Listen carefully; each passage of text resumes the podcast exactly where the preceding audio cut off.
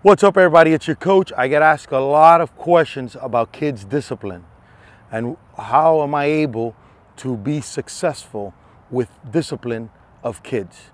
Well, there's a couple things. Number one, remember that I'm the coach. I only get the kids for an hour, if anything, an hour, two hours a week at a maximum, some of them. So I don't have to bring them home with me. I don't have to hang out with them. I'm not stuck with them till they're 18. So we have to do things right from the beginning. If you have a kid that you feel eh, doesn't follow rules, talks back, is spoiled, to me, what I've seen is lack of discipline. Less is a special case is lack of discipline and lack of responsibilities. So flip it.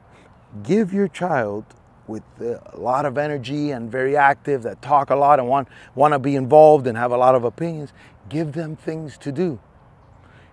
The more things we do, especially as kids, it sets the tone for what's about to happen later in life.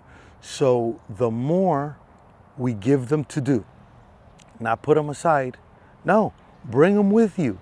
Have them hang out next to you. Have them see what it's like to do what you do on a daily level. On the weekends, don't drop them off somewhere. Keep them next to you.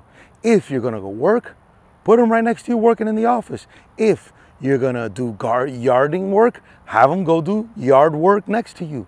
We all understand, and I trust me, I understand that we want a better life for our kids. Part of them understanding that is having them see what's going on now at whatever level.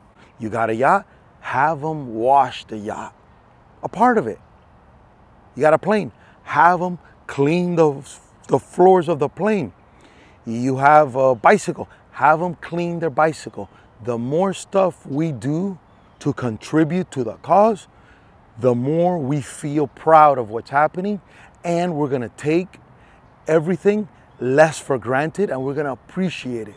But unfortunately, if we don't work for anything, we don't value it. Let's repeat that again.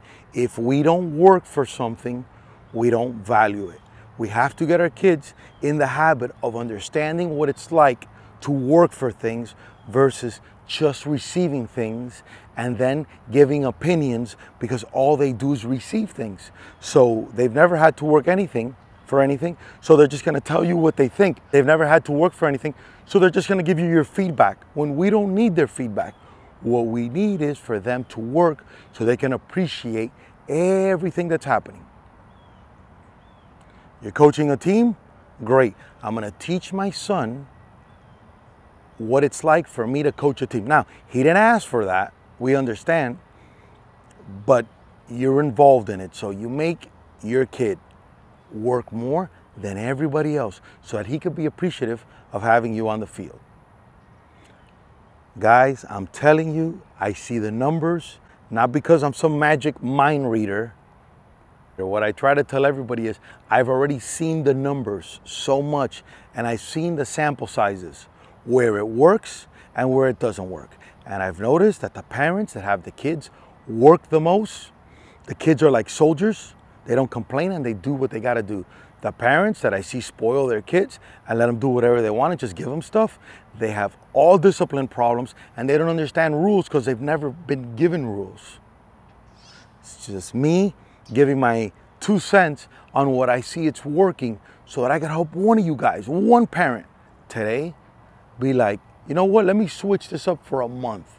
Let me make my kid earn things for a month and see if I see a different behavior. I get so much feedback with parents when their kid starts to discipline that they reach back out to me and tell me, Coach, not only on the field, but in school, my kid's behavior has totally changed. When other people set the tone, teachers, coaches, it's a piece of cake because they're already ready for that. Versus them having to get used to new disciplines and new things and they're shocked because they've never had to deal with that before in their life. Trust me, I don't know why this works, but as a coach, that's the most disciplined guy you'll find, but is loved the most by the kids. The reason is because I set the tone right from the beginning that this is such a valuable time.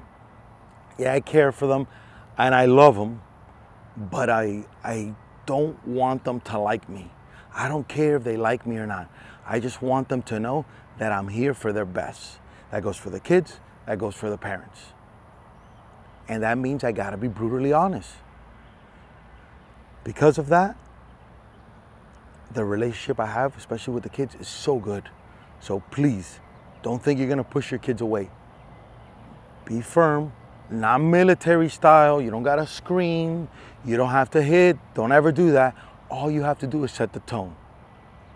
Oh, you don't wanna do this? Well, then this is gonna happen now. And like that, your voice can stay exactly the same. Because remember, there's a saying in Spanish.